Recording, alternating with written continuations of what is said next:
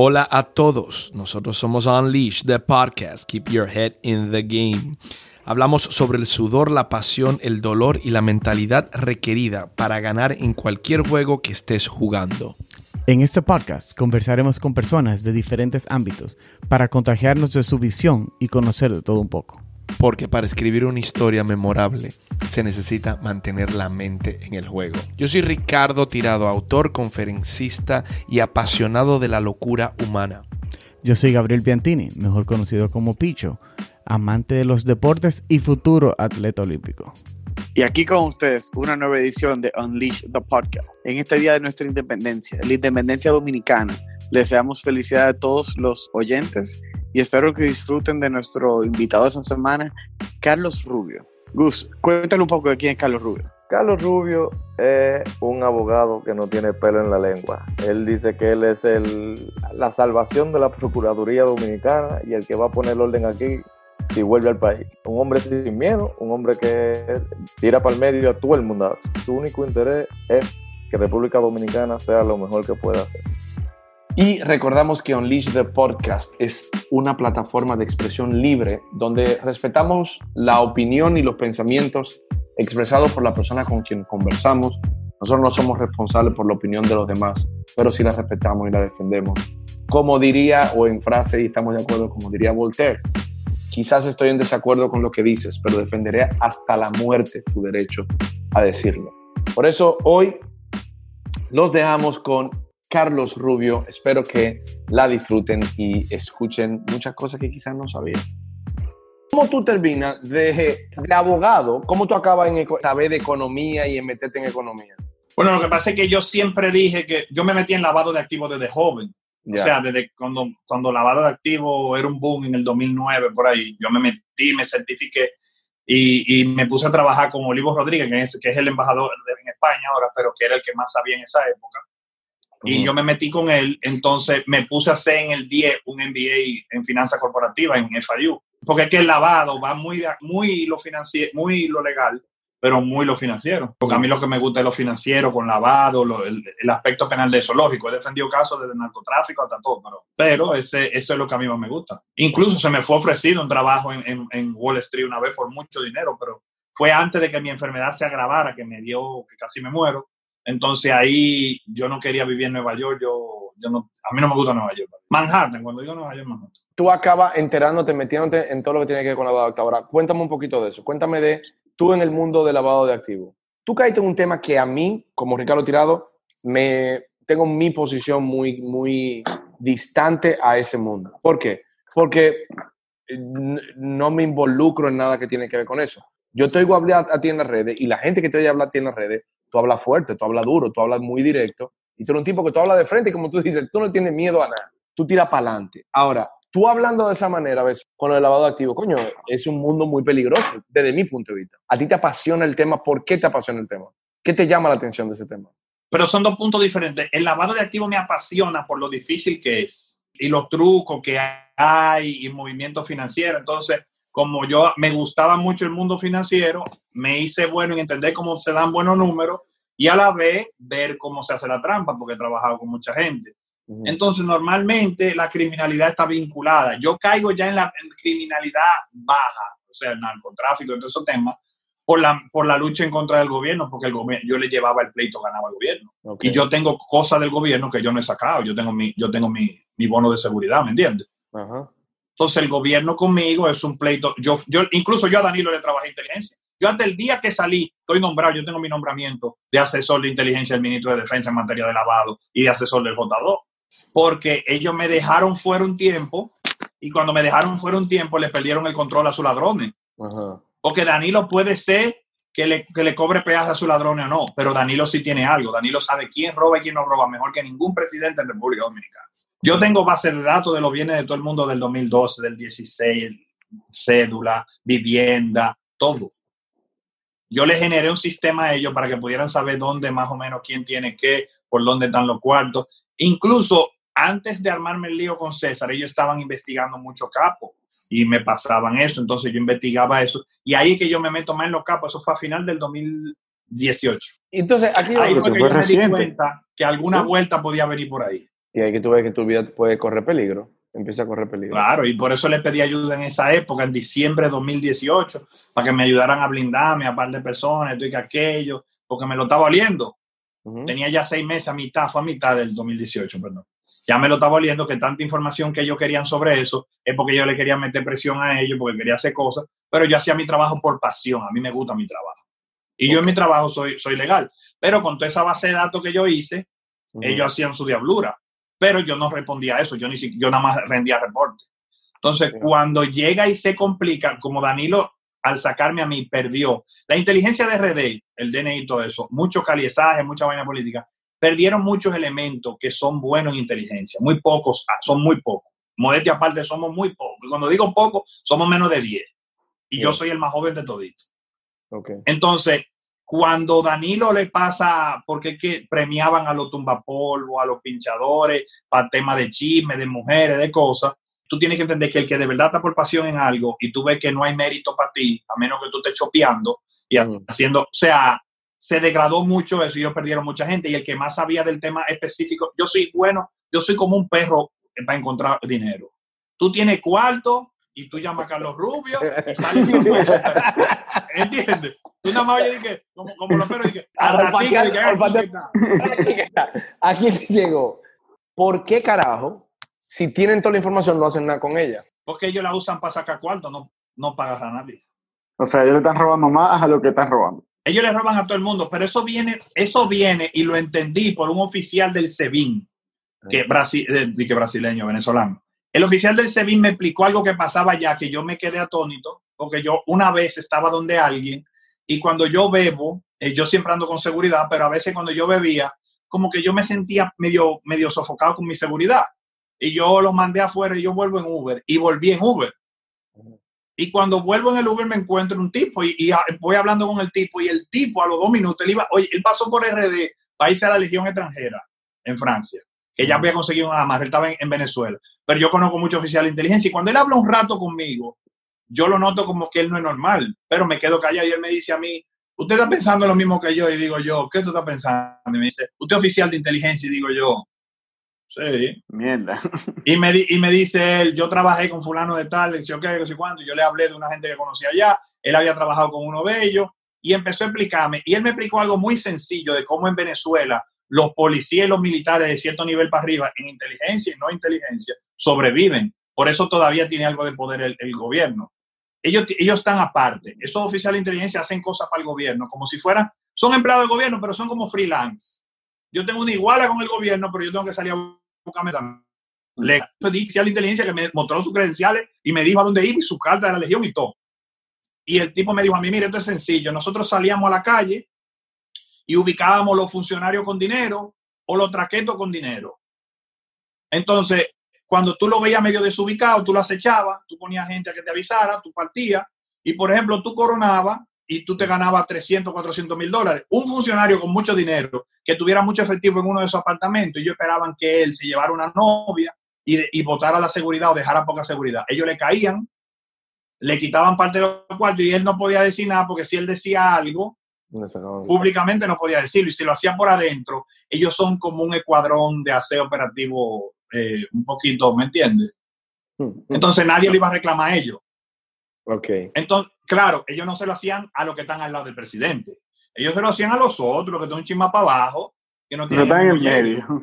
Así mismo con los capos. El capo lo agarraba mal puesto, suelta los cuartos. No, qué sé yo qué. Lo mataban y lo tiraban en un monte o daba los cuartos. Me di cuenta que yo veía que estaban averiguando tanto y empezó con la droga y yo me olía algo raro porque ¿por qué tanto averiguar de capo? Si nunca lo habíamos hecho antes, claro, no sabía todo lo que hacían los capos, pero una cosa era otra la puntualidad con el dinero. Pero era para poder cobrar su peaje. Y cuando yo me la llevo, yo no digo nada, pero yo empiezo a tomar mi medida de seguridad.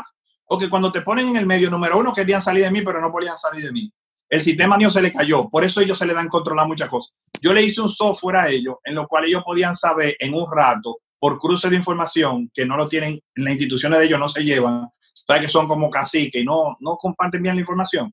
Y tú sabías por el número de teléfono, por ejemplo, la gente que, Gabriel, mira, eh, Gabriel tiene un apartamento en tal sitio, ese, en ese edificio hay tantos números de teléfono, vive tanta gente, y esa gente se cruza entre él y ella en otro sitio más. Entonces, esa persona puede ser llegada a él. Esta persona vive ahí. O sea, y tú lo resuelves, y tú en un rato lo tenías. Entonces, todo eso que yo le preparé, yo no le cobraba nada, yo nada más le cobraba la asesoría al gobierno y yo cobraba al sector privado por eso. Porque a mí me gusta, porque a mí me gusta, el trabajo de gobierno es algo que yo lo hago porque a mí me gusta. O sea que básicamente Y yo- nosotros estamos todo el tiempo de todo el mundo. Estamos como los tiempos de Trujillo. No, pero no tan ahora ya. Ellos, ellos están tratando de hacerlo ellos ahora mismo y se la ha descontrolado tanto que por eso es que están teniendo problemas. Yo siempre he dicho, el problema del gobierno es que no tiene una buena comunidad de inteligencia, por eso es que Danilo se está deteriorando tan rápido. Gracias a Dios. Y ocurre lo del 16 de febrero. Recuerda que no es lo del 16 de febrero. Recuerda que estamos hablando del 6 de octubre. Porque la gente ve como que ese evento pasó ahora, pero es que el mismo evento pasó el 6. La diferencia fue que por la presión que había y la supervisión americana, ujú. ellos trataron de sofisticar, eh, de hacer más sofisticado, pero mejor, perdón, para que no sea tan rudimentario. El 6 de octubre se conectaron líneas externas, se hackearon, o sea, fue burdo. Lo que pasa bueno. que como nadie lo quería hacer, el único que lo decía era yo. Después todo el mundo decía que bueno, quizá, pero no sabían por dónde. Y se sabe quiénes vinieron y todo. Eso, eso no lo sé yo, lo saben ellos. Dame un No, segundo. eso lo sabe hace mucho. Para la, para la conversación aquí, que tengo que buscar a la, otra, la tercera persona que está quedado allá abajo y no puede subir. Ahí mismo, quédate, ya vengo de una vez. Mierda, pero lo para cómo se está poniendo bueno.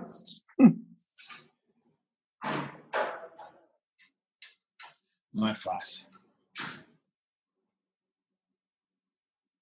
¿Y cómo tú ves loco, la, la, la protesta de mañana? Que va, que Juan Luis va a cantar ahora, que va mucha gente, mucha vaina. No, yo veo, yo la veo bien, pero lo que, a mí no me gusta que muchos artistas canten, no te voy a mentir. Porque la gente lo coge para figureo. Exacto. Lo coge más como una chercha. Exacto. Entonces, eso a mí no, eso no me va, no me pule, como dicen por ahí. Pero eh, es mejor que lo que estaba pasando antes, 10 veces. Lo que pasa es que en octubre fue que se hizo el fraude más grosero, no porque fue más, más porque afectó a alguien, porque siempre me quieren vincular con alguien. Yo lo que estoy es con el, con el que menos pueda ganar, pero el que más daño pueda hacer, porque lo que hay que crear una democracia, partir los poderes. Porque ahora mismo no vamos a elegir nada bueno si no hay una conciencia de hacer la cosa bien. Olvídate de eso. Hasta el, hasta el bueno que llegue, si no llega con mucho valor y que no le importe nada, olvídate que vamos a tener tren. Ok. Entonces, el 6 de octubre, el fraude se hace metiéndose en línea sobre línea, parando la máquina, cerrando habitaciones, o sea, se hizo muy grosero. ok. Entonces, ese fue más fácil, por, porque al ser tan grosero no fue tan sofisticado como, como tenía que ser el, el 16 de febrero. 16 de febrero, sí. Sí. Entonces, ya ese es completamente diferente. Ese es más complejo porque ya los americanos están supervisando. Entonces, ellos lo que hacían era simple. Pongo el padrón, pongo el padrón del PRM, hago un aleatorio y van cayendo más veces en el lado del PLD y voy ganando. Yo hago ese aleatorio como yo quiera. Lo puedo hacer variable, lo puedo hacer fijo, lo puedo hacer muchas cosas. El problema de ellos, mm, no se sabe si había algo del algoritmo o no, que estaba mal, porque se cayó antes al subir mal el padrón de- del, del PRM, que estaba editado. Ok. Y nunca pudieron subirlo bien. Entonces los números empezaron a caer todito en el PLD. Y como se iba a caer la columna para un lado y todo el mundo sabía en la calle que no, eso iba a causar una revuelta. Por eso es que cierran. Y por eso es que ellos dicen, estábamos completamente ganados. Porque los votos lo metieron ellos. No es porque ellos pueden ver los votos. Es porque los votos lo metieron ellos. Y el aleatorio lo tira los votos. Y ellos pueden saber los votos porque en algunos casos, por ejemplo, que pasó el 6 de octubre, hasta con tu cédula podían votar por alguien. Entonces, para controlar todo eso al mismo tiempo y no hacerlo como lo hicieron aquella vez, a una hora específica, a una hora antes, cerrar los equipos, abrirlo y a las 6 de la tarde empezar a subir por otra, una línea alterna todos los votos, es más fácil de que se vea bien en una pantalla a que tú tengas que hacer que el software tenga que hacerlo todo escondido, Ujú. porque tú no puedes poner la mano a nada.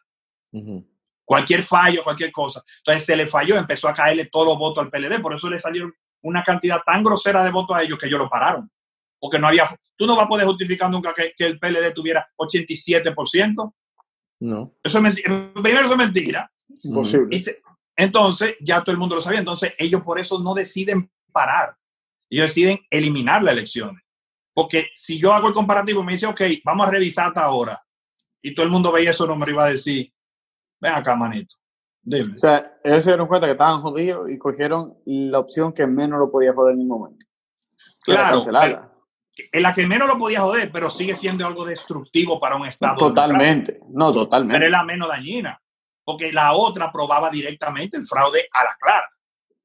En esta ellos siempre van a poder decir el equipo falló, el equipo pasó esto, todo el mundo sabe que hubo un fraude, pero no es lo mismo, no es lo mismo que tú, no, y voy a decir algo muy feo, pero, pero es para un ejemplo, no es lo mismo que tu mujer o yo unos gritos de una jeva en el apartamento, pero cuando llegó y no estaba, a que encuentren la jeva en el apartamento después de los gritos, ¿me entiendes? Yo puedo decir que estaba viendo un porno, yo estaba decir que estaba haciendo todo- lo que sea, ¿me entiendes? Pero si la vio, es diferente. Claro. es discutible y tú, y tú puedes decir, no, tú estabas con una mujer mierda para ti, perdóname la palabra, pero ¿entiendes lo que te digo? No estaba aquí y tú vas a tener que matarme para que yo lo diga. Eso fue lo que hicieron. Se jodieron como sea, pero menos jodido. Donde estamos parados ahora, estamos haciendo campaña. Y antes, antes de seguir, yo quiero que tú me expliques algo. Gobierno limpio. Explícame un poquito, eh, explícame un poco del propósito tuyo con Gobierno limpio para seguir de aquí de ahí en adelante. ¿Cuál es tu propósito, tu finalidad con Gobierno limpio? Aparte de que, de que sean transparentes con las cosas que están haciendo, porque yo he visto muchas cosas del movimiento. Yo posición pública. ¿Eh? Y, y yo le, y yo, pero no es el momento. Incluso yo tenía una candidatura abierta de- a diputación, pero no va a poder ser, porque yo no puedo ir para allá para eso. Okay. Pero yo quiero posición pública, pero realmente en esta etapa de gobierno limpio, yo lo que quiero es dividir el poder. Porque si tú tienes personas de todos los partidos acostumbrados a llegar a hacer lo mismo para, hacerte de dinero, tú no vas a tener una diferencia, no importa quién suba. Claro. La única, el principio de, del cambio viene, que eh, como hacía Balaguer, pero con su propia gente. Balaguer, para evitar un golpe de Estado, ponía un secretario de la Fuerza Armada que odiara al jefe de la policía y que odiara al jefe de la Fuerza Aérea y que, se, y que se tuvieran mala voluntad. Sí. Porque así no se ponen de acuerdo. Entonces, si tú pones muchos funcionarios de diferentes partidos, por más que el mismo sistema, todos ellos responden a grupos de intereses diferentes. Entonces se van a pelear. ¿Y ellos, dónde salen los funcionarios que están peleando? Políticamente y no pueden tomar decisiones políticas. Al pueblo, vuelven al pueblo otra vez. Entonces el pueblo se acuerda otra vez que tiene poder cuando ellos están peleando. Pero como ahora no están peleando porque hasta la oposición no le habla ni duro al gobierno, no conseguimos nada. Y ellos nada más van a pelear cuando tengan los intereses, el plato puesto en la mesa, los cinco perros y un solo plato para todito, ahí ellos se van a matar. Y cuando se maten y vean que no funciona, entonces vienen donde nosotros para restarle al otro. Y, por, y eso es lo que yo considero que generaría una conciencia de que la gente vea cuando vienen donde digo, ok, pero espérate, nosotros tenemos poder. Le devuelve, a- el, el pueblo entiende hace mucho que no tiene poder, que no, que no, que no importa lo que haga, no hay diferencia.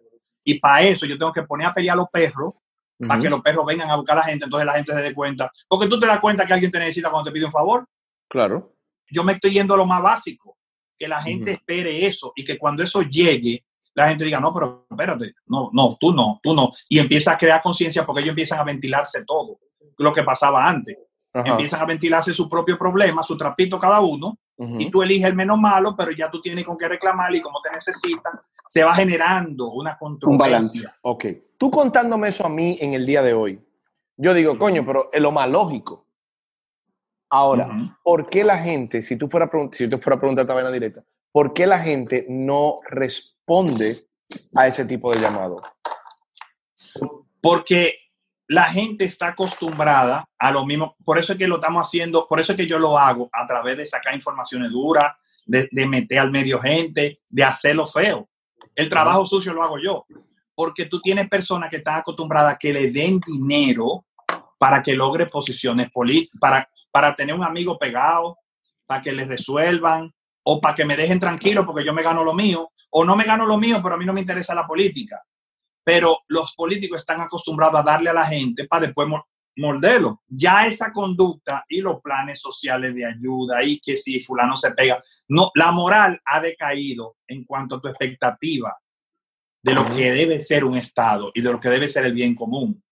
¿Qué es lo que hace todo el mundo cuando tú quieres divi- dividir y vencerá? ¿Cómo yo divido entre tanta gente? Lo vuelvo individualista. Yo nada más tengo que hacer que tú pienses en ti ya, ya tú perdiste. Si todo el pueblo piensa en sí, que la mayoría lo hace, automáticamente se fue. Entonces, vender esa idea requiere esfuerzo, mientras que los otros, yo los critico, cambia otro, me dicen por un tiempo que todo está bien y después me dicen que todo está mal, pero nunca mejoró. Lo que pasa es que el partido nuevo que llega recibe dinero fresco de grupo fresco, de qué sé yo qué, pero no es que el país mejora, ellos se benefician. Entonces se mantiene tranquilo un tiempo y después vienen los problemas y ahí se arma el lío y es cíclico. Pero nunca cambió nada. Solamente la expectativa de la gente a través de los medios y a través de venderte a ti, que no importa lo que haga, tengo que restarte el poder y hacerte a ti pensar que tú tienes que pensar a ti. Si tú te fijas, la música y todo lo que se propaga es individualista. Todo soy yo, yo yo, los placeres, mi beneficio, mi gusto, mi todo. Entonces, yo no necesito más de ahí. Yo le pago y tengo bien a personas ya que van haciendo esa, como hacía Goebbels, pero en un mensaje diferente. El de Goebbels era de unidad y miedo, el de este miedo y, totalmente de separación, porque no hay luchas hacia afuera. Los países que necesitan unión y patriotismo son los países que tiran guerra para afuera, tienen guerra adentro, pero los países que no tienen eso son, lo hacen al revés. Por ejemplo, fíjate cómo lo hicieron en Venezuela y todo eso. Los comunistas hacen eso para tener control adentro, porque no le importa afuera. Acuérdate que el, el pues, Hitler y Goebbels y todo, y todo eran de derecha. Aunque venían del pueblo y todo lo que tú quieres, el fascismo generaba el patriotismo porque necesitaba dinero, lo mató, que se termina ejecutando en el 21, los mató. Alemania se quedó pagando y pagando y pagando y se quedaron sin nada, una potencia mundial. Entonces Hitler hace la apología del hombre, del hombre supremo, el hombre ario, nosotros podemos, nosotros somos más que ellos, nosotros que aquello, los judíos no han jodido, no esto que aquello, el enemigo está afuera, no está dentro, nosotros somos uno.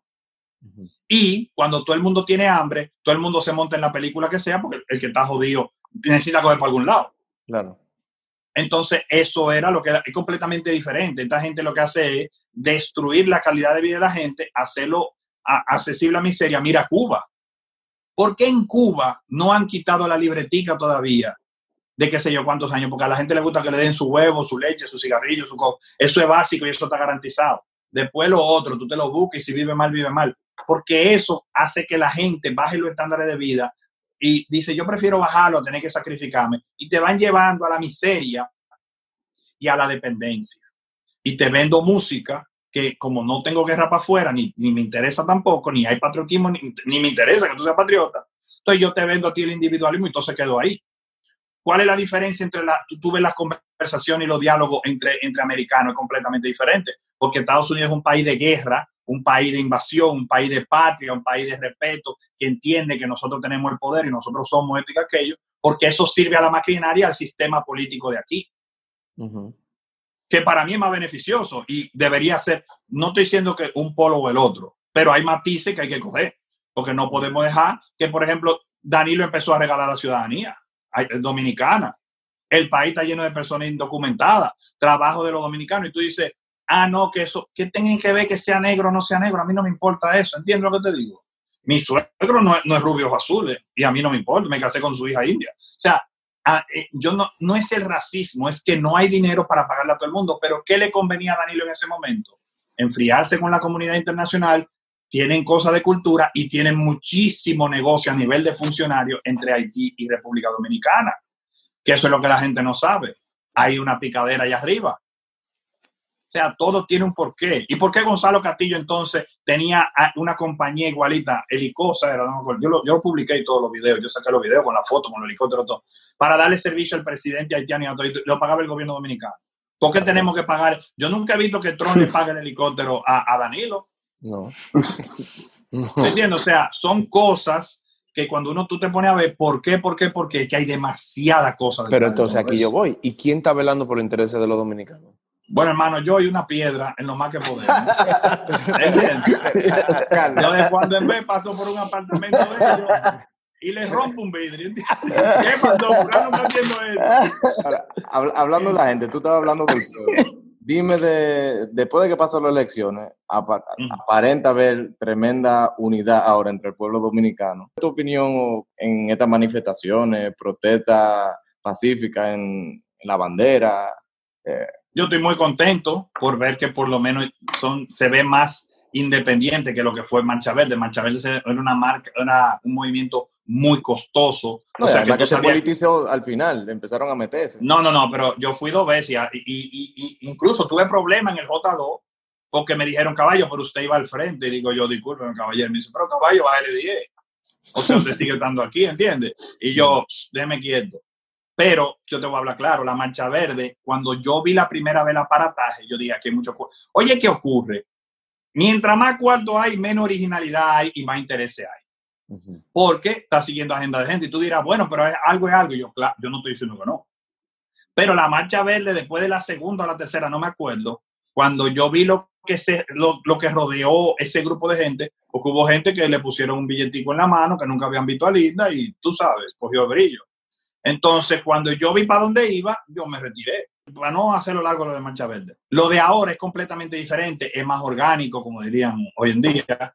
Eh, la gente está participando más, los recursos los pone la misma gente, o sea, eso te da una esperanza de que ya hay una conciencia. Pero, por ejemplo, que sea un concierto de mucha gente no me gusta. Porque, por ejemplo, Juan Luis Guerra, excelente persona, lo respeto y lo respeto como patriota, como cantante, como religioso, porque soy muy creyente. Lo que él hay un concierto. Ahí va ahí por lo menos 10 o 15% de toda la gente a verlo a él de gratis. Y tú dirás, bueno, pero va a oír el mensaje, va a todo eso. Hay gente que no va a cambiar por eso. Eso va a subir el volumen. Yo creo, y lo, y lo vivo por experiencia, que una persona hace la diferencia. Porque yo he roto muchas ventanas yo solito. Entonces, yo creo que menos gente, menos manifestación, menos canción. Ahora, que se paren todos los artistas hagan una canción junto por la patria y después empiecen a hablar con la gente, a dar ideas, a decir que creen que está mal, esto y aquello, pero eso requeriría que el artista se involucre directamente a tocar los temas neurálgicos y a ofrecer respuestas dentro de lo que crea, aunque esté mal. Eso, eso fuera nutritivo porque te lo están dando personas que tienen influencia diferente en diferentes tratos sociales y eso fuera bueno. Pero vuelvo y repito, para lo que yo esperaba, esto es un honrón. O sea, tú dirías que se está logrando algo. tirando tiros yo no estaba viendo luz al final del túnel, por lo menos un brillo. No sé si un espejito o es la salida, pero es algo. Supuestamente lo que estamos discutiendo, lo que estamos peleando, es que, el que nos dé una respuesta de lo que ocurrió, de lo que acabamos de hablar, de lo que hablamos, de lo que ocurrió el 16 de febrero.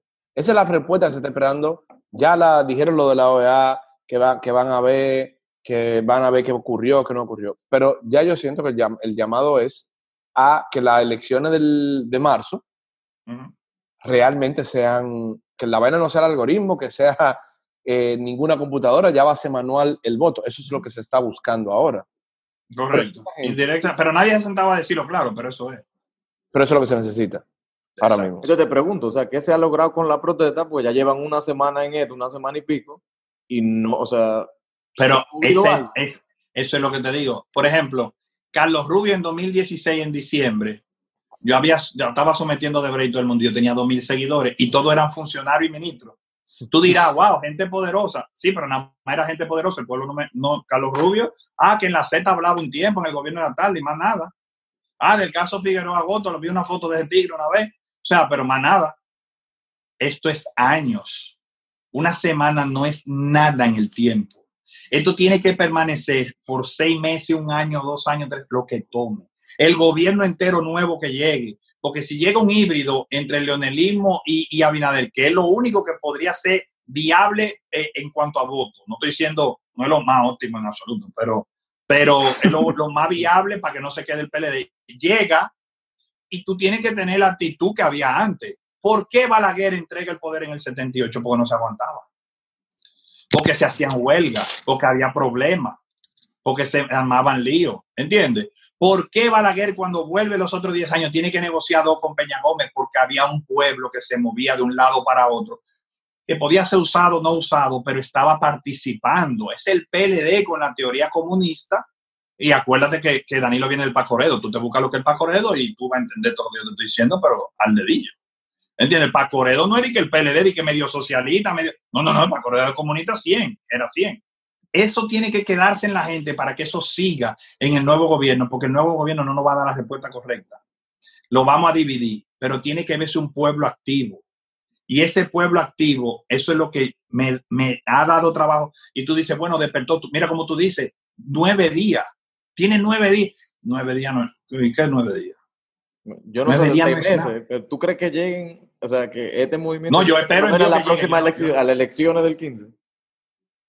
No, yo no, yo no, yo no, yo no sé si va a llegar ni siquiera a la, a la de mayo, pero ojalá. Y ojalá que después de la de mayo, la gente esté, como dicen por ahí, a cuarta chuleta para cualquier cosa cuando llegue lo nuevo, a los 100 días. En Estados Unidos, a los 100 días, tú tienes que dar una respuesta de algo. si tú no das una respuesta a los 100 días, te diste un quemón y sale todo el mundo a hablar mal de ti. Que yo nunca he entendido, porque en 100 días tú no pase tanto, pero y del güey, a los 100 días dame algo. ¿Qué tú hiciste? Bueno, yo me comí unos pasteles en hoja en tal sitio y fui abrazado niño allí, ya. Eso, eso, no, eso no va así. Aquí los primeros dos años, la gente se olvida del gobierno, ya la gente entiende que lo único que tiene que hacer es ir a votar. Y aquí no es eso. Y el empoderamiento que nos ha dado las redes es lo que nos permite a nosotros poder estar ahí. Y te sale más fácil que antes, coño. No tienes que salir a coger botellazo. Tú agarras tu celular, haces un video y mientas a la madre y te va a comer unos pasteles en hoja y te va a trabajar. Por eso que yo le digo a la gente, haga video. Yo no quiero ser dueño de la pista. Yo nunca he dicho eso. Haga video también. Y y tú sabes que, pero, Pero tiene que durar más de, más de dos meses, más de tres meses. ¿eh? entonces ahí voy. La gente está esperando siempre el nuevo chisme. La gente no quiere pelear lo que está ocurriendo. No, está esperando resultados. O sea, lo que te digo, tienen nueve días y no han dicho nada de lo que pasó. Imagínate que lleguen al- a mediados de marzo y todavía no han dicho nada, pero ya tenemos la- esa elección encima. Entonces, pasan Entonces, ¿qué? y ya se olvidan de, de- de la vaina anterior. Pero ¿qué es lo que...? Porque ahí es que tú vas a ver el compromiso de la gente. Porque si yo, te lo voy a poner así, yo estoy administrando tu empresa y tú tienes mucho dinero, pero tú- la empresa tuya que yo manejo vale un dinero, vale un 50% de lo que tú tienes. Y yo te doy un palo y después vamos a hacer otro negocio dentro de un mes y todavía tú no estás claro del palo. Se supone que si tú de verdad estás comprometido y te importa tu empresa, cuando vengan las otras elecciones, tú vas a estar reacio, aburrido y vas a castigar con el voto, que es lo único que tú puedes hacer. Si tú no lo haces, entonces tú nunca estuviste comprometido. No hay respuesta. Ellos no dieron respuesta del 6 de octubre todavía. no- Dime la respuesta. Hay. Algo claro. ¿Dónde está? Por favor, que me lo enseñen. Si incluso movieron la, la computadora cuando le dijeron que no lo movieran, la metieron, se vieron cómo metieron los contenedores en un sitio, en otro sitio, lo llevaron a una casa a- acerca de donde Danilo. O sea, no hay Pero- nada. Ent- pero. Entonces, Ahí, se tildó castígalo. del- ahí lo que hicieron fue tildar de loco a Leonel. Y Pero Leonel, se siempre, pero Leonel siempre tuvo la razón. Lo que Leonel no se esperó, porque conozco a Leonel muy bien. Leonel, y mira que, se, que, que saqué el video de cómo lo iba a hacer de una persona que estaba adentro. Y lo saqué en video. Y la gente no lo entendió, pero yo se lo di, yo, se- yo no se lo dije a él, pero toda esa gente de su entorno sabía. Y yo, hermano, el palo viene así. Y no es a ti, es a, es a todo el mundo que le van a dar. No, Abinader siempre con esa parsimonia que parece que, yo no sé qué es lo que él toma. Parece que toma un dormilón en la mañana para arrancar el día. De verdad, de verdad. Y Leonel, como se cree tan, tan Dios, no entendió que le, iba, que le iban a hacer algo así su propia gente. O que Leonel sí tiene algo. Él es súper, él como que, como que, él tiene su defecto todo lo que quiera, pero él, él, él- él es caballero en muchas cosas y él cree como que hay gente todavía. Yo le dije, yo en pocas palabras le dije yo dos, dormilón y al otro, mi hermanito, lo van a hacer. Ellos no son como ustedes, no tienen escrúpulos. Oye, el gobierno no tiene escrúpulos en absoluto, cero, cero. Y así mismo fue y así mismo fue ahora. Porque dime tú, mira el nivel de descaro, pasé un fraude así sabiendo que la OEA estaba ahí y la OEA andando en carro y tirándose en todos los centros la noche anterior para que no hicieran desastre. Y los ojos azules y todo el mundo tirado en diferentes sitios para que no hicieran desastre porque trataron de hacer muchas cosas, pero estaba todo el mundo ahí, hubo movimiento y como sea lo trataron de hacer. Y claro, le salió mal porque no, no pudieron contar con la logística que ellos querían. Entonces, si tú tienes personas así, ¿qué tú crees que a ellos les importa darte una cotorra y esperar a, a ver cuánta voluntad de compra? Recuerden que ellos están peleando por no caer preso. Es la cárcel o seguir. Cuando tú compeles a una persona o a su destrucción o a joderte, a esa persona no le importa tus sentimientos, tus emociones ni nada. Pero Eso es, es tu existencia contra la de ellos. Danilo está sobreviviendo. Hay, una, hay un informante que me dijo a mí que Gonzalo Castillo estuvo en una reunión de empresarios y le dijeron, pero ¿y esto que te puede dar problemas? Diga que es que esto voy preso, ¿qué hago? O sea, y, es y no tiene que ser, si no lo quieren creer eso, yo me lo dijo una persona que yo tengo confianza siempre, vamos a suponer que no fue así, que no fue así. Como sea, Gonzalo Odebrecht. Gonzalo manejó la- los contratos más grandes. Gonzalo, o sea, Gonzalo tiene un expediente esperándolo. Entonces, toda esa persona, Danilo fue el que negoció de en el 2006. O sea, y yo te estoy hablando de cosas viejas. Yo no te estoy hablando del lavado, de los 11 mil millones, del asfalto. Yo no te estoy hablando de, lo de Jean Alain con la hermana, Yo no te estoy habl- yo, me estoy yendo a lo más básico, a lo, a, lo, a lo primero que se supo, porque hay cosas antes de eso. Entonces, cuando, cuando tú vienes a ver todo lo que están arrastrando esa gente, esa gente puede caer por lo que sea si llega una persona que tenga actitud o que esté pegada con lo americano, lo que sea. Entonces, ellos tienen miedo y ellos han desobedecido. Con todo el poder que ellos tienen, con todo el dinero que ya ellos tienen, saliendo de ahí del poder, aquí hay gente con los suficientes cojones para procesar a alguien como ellos. O sea, fuera de- No. es que, por ejemplo, ya que tú mencionaste a, a Jean Alain, o sea, Mm. lamentablemente a, ese, a esa persona la pusieron en una posición donde no había por dónde ganar. Él iba a estar jodido, no podía someter a nadie. Entonces, por ejemplo, eh, como dice, o sea, imagínate que el PLD no te fuera de Batman. O sea, ¿quién tú pones ahí que, que, que va a llevar su expediente a, Bueno, mira, y no lo digo para venderme a mí, pero lo que hacía, por ejemplo, Leonel, hablarte claro, que te voy a hablar de mi pariente, Abel Rodríguez del Orbe, es mi padrino, no sé si saben quién es. Él fue procurador. Él fue procurador en el Procurador. 96, 98 y fue, y fue consultor jurídico varias veces. Ok. Él es como papá de Leonel, él es mi padrino de chiquito. ¿Qué es lo que hacía Leonel con él, por ejemplo? Él no es político, él no es del PLD ni de nada. ¿Qué es lo que él hacía? Cuando había problemas, le decía, vaya donde Abelito, pero ya tú sabías que, era, que tú ibas al matadero. Tienen que buscarse una gente, o como yo, o no sé si hay otro que no lo conozco, pero me lo pueden presentar porque no me quiero vender como el más especial. Pero tú te buscas un tigre como yo que está dispuesto, que está entregado, y tú te haces loco y dices, mira, yo lo puse para satisfacer al pueblo. El que haga lo que quiera, yo no me voy a meter en eso, no me puedo meter en eso porque me voy a joder yo. Y tú pones el tigre y el tigre que salga a romper cabeza porque alguien tiene que romperla. Porque el que llegue y no rompa cabeza, Va a ser si perpetuar el la. pueblo es consciente, lo va a repudiar también. Ay, no, y perpetúa la misma, en el mismo lugar que nosotros estamos, porque al final de cuentas lo que queremos es romper el ciclo que está ocurriendo ahora mismo. Pero para eso tú tienes que hacer lo que no se ampara ninguno. Que en el Congreso se maten todos los días para que pase como pasó con Alburquerque. Entren todos coño y se tiren a tiro y todo. Tú dirás, eso fue terrible. Sí, pero eso te demostraba a ti todo lo que tenían que lamberle ellos al pueblo cuando iban a elección y toda la cosa, porque estaban divididos. Yo prefiero eso. Yo prefiero eso A lo que que un tengo hoy. Estado democrático, democrático en el cual tú estás en Limbolandia y yo me estoy robando todo. Yo prefiero que tú, porque te está matando, no te lo puedes robar todo y dejar algo. Y, y vamos a ver qué hacemos mañana. Ahora- es difícil, no, no estamos jugando bueno y malo. No. Aquí estamos malo y menos malo, para llegar un poquito menos malo, para ver si alcanzamos el bueno algún día. Pero tú no lo vas a llevar de aquí a aquí de un fuetazo, porque tú necesitas un procurador como yo, tú necesitas un presidente como quien tú quieras, tú necesitas, un- tú, tú vas a tener que buscar como 10 mil gente diferente. Son demasiadas posiciones. como- es mucha posición, exacto, porque uno no lo hace todo. Y tú vas a necesitar o un presidente como yo, entonces otro procurador que haga esto, y tú, vas a necesitas gente, y para eso tú la tienes que ir ganando al paso, que ellos te tengan que dar respuestas, que te tengan que poner un procurador, porque la gente si no se va a revoltear, que te tengan que poner a ti un administrador de, de Hacienda, o, o no, te lo voy a poner mejor, que tengan que poner a alguien impuesto interno, que resuelva, pero que no sea intransigente y que se sepa que no es corrupto. Tú vas a tener que poner en, aduana a una persona que no tenga escándalo y que cobre de verdad los impuestos y que si se va a volar algo, va a ser muy mínimo y que va a aumentar las recaudaciones y no te va a ahogar a la persona y va a estar buscando mil millones de pesos con, con el Netflix y con la paquetico de 200 dólares para la clase media baja, sino que se lo van a adjudicar porque ellos no se lo quieren quitar al que vende electrodoméstico a tres veces el precio. ¿Entiendes lo que te digo? Tú tienes que buscar mucha gente en puestos diferentes y eso se gana al paso, eso no se gana de un día para otro. Y en, y en la Junta, ¿a, a quién uno va a meter? Porque No ahí viene. Pero ok, vamos a ver algo. La Junta tiene un problema. Renunciar al Pleno ahora mismo no se No sabe. opción. Básicamente no se sabe, no es una opción. ¿Qué tú haces con la Junta? Porque ¿cómo tú separas la Junta del Estado? Lo que pasa es que sí se puede todo. El problema es cultural, no personal, porque el de la, porque el de la Junta sabe que si se mantiene frío con el Ejecutivo va a entrar el dinero. Te van a poner bien, te van a tener tus hijos ganando 600 mil pesos mensuales. Tú lo sabes que va a pasar, entonces tú estás tranquilo porque el presupuesto es independiente. Y se supone que después que te nombraron, ya después que se hace esa terna, ya tú estás tranquilo. Pero ellos saben que hay más bigote si se enfrían con el gobierno.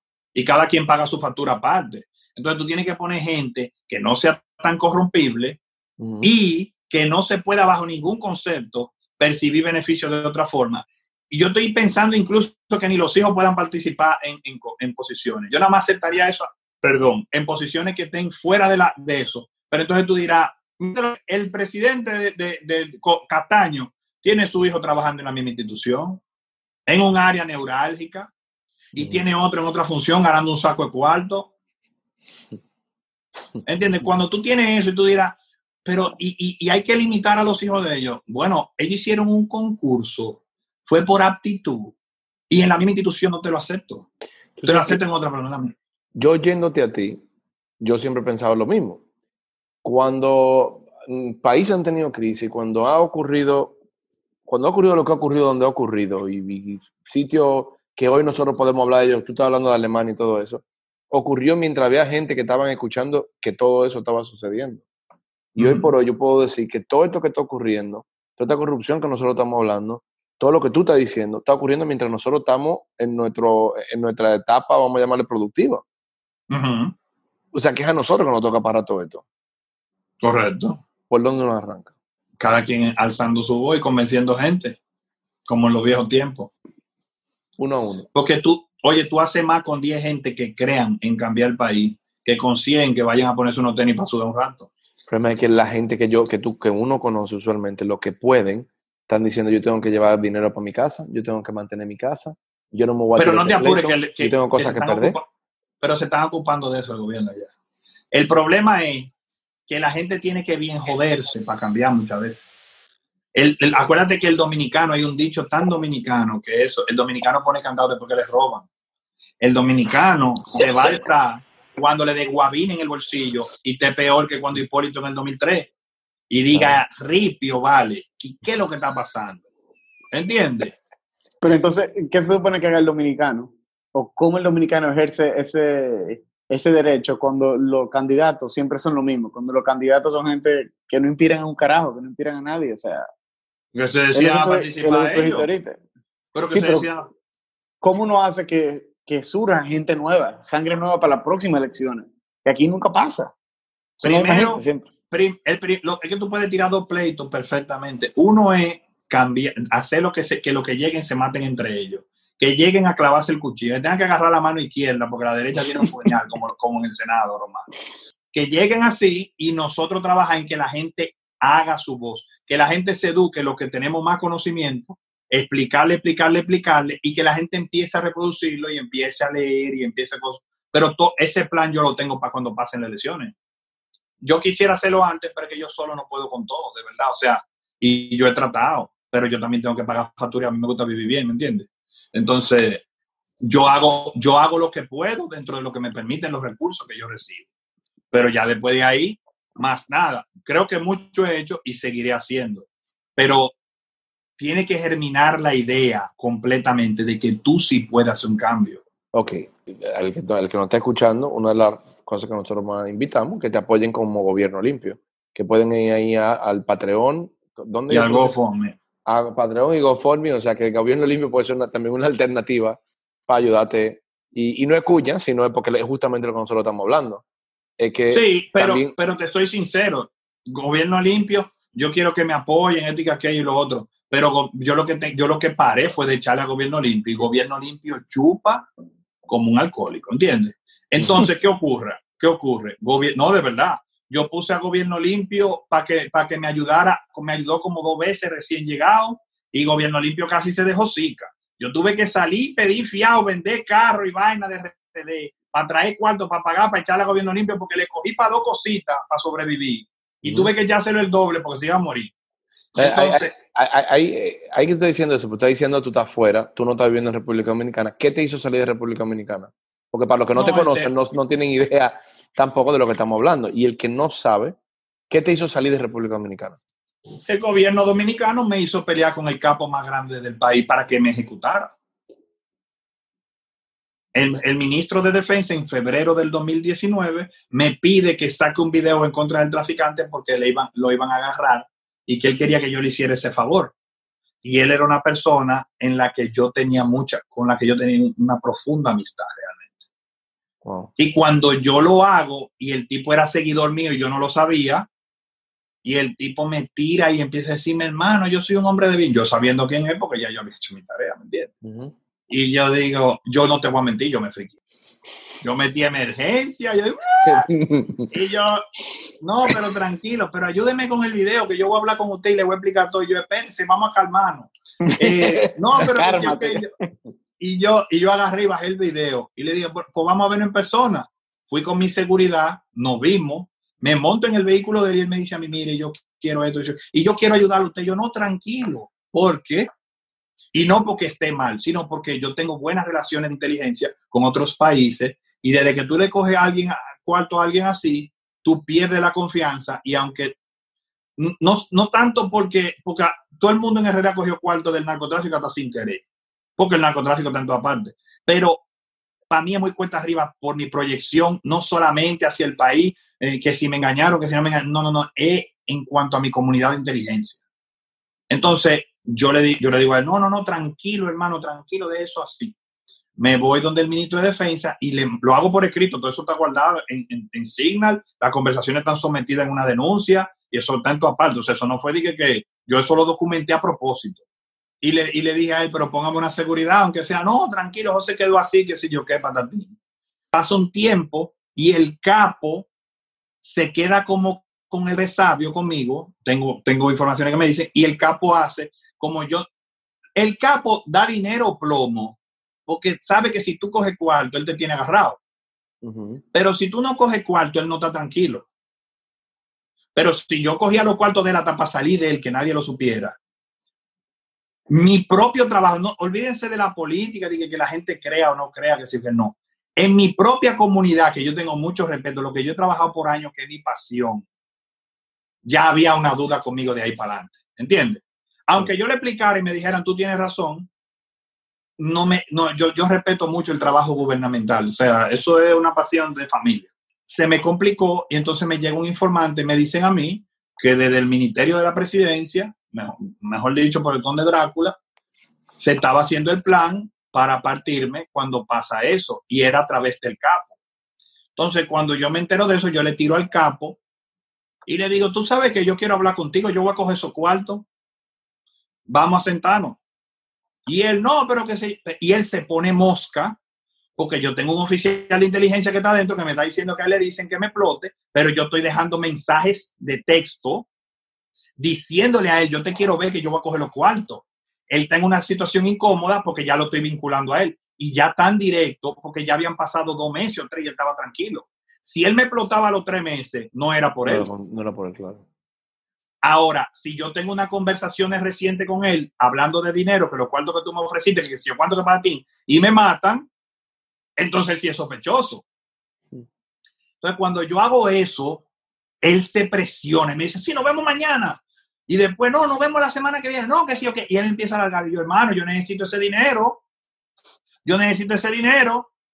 Usted me prometió y se empieza a alargar la vaina. Entonces, cuando ya me dicen que el gobierno habló con ellos para coger esas conversaciones, para decir que lo estaba extorsionando y si había que explotarlo a él, lo explotaban, entonces ya salía del control de él, sino que pasaba el gobierno. Entonces ahí es que yo digo todo y salgo a la luz diciendo el capo, el ministro, a todo el mundo y le tiro la cubeta de mierda y saco lo que tengo, una parte. Cuando pasa eso, el campo se acelera porque ya él entra en el ojo internacional. Ya de por sí el estaba.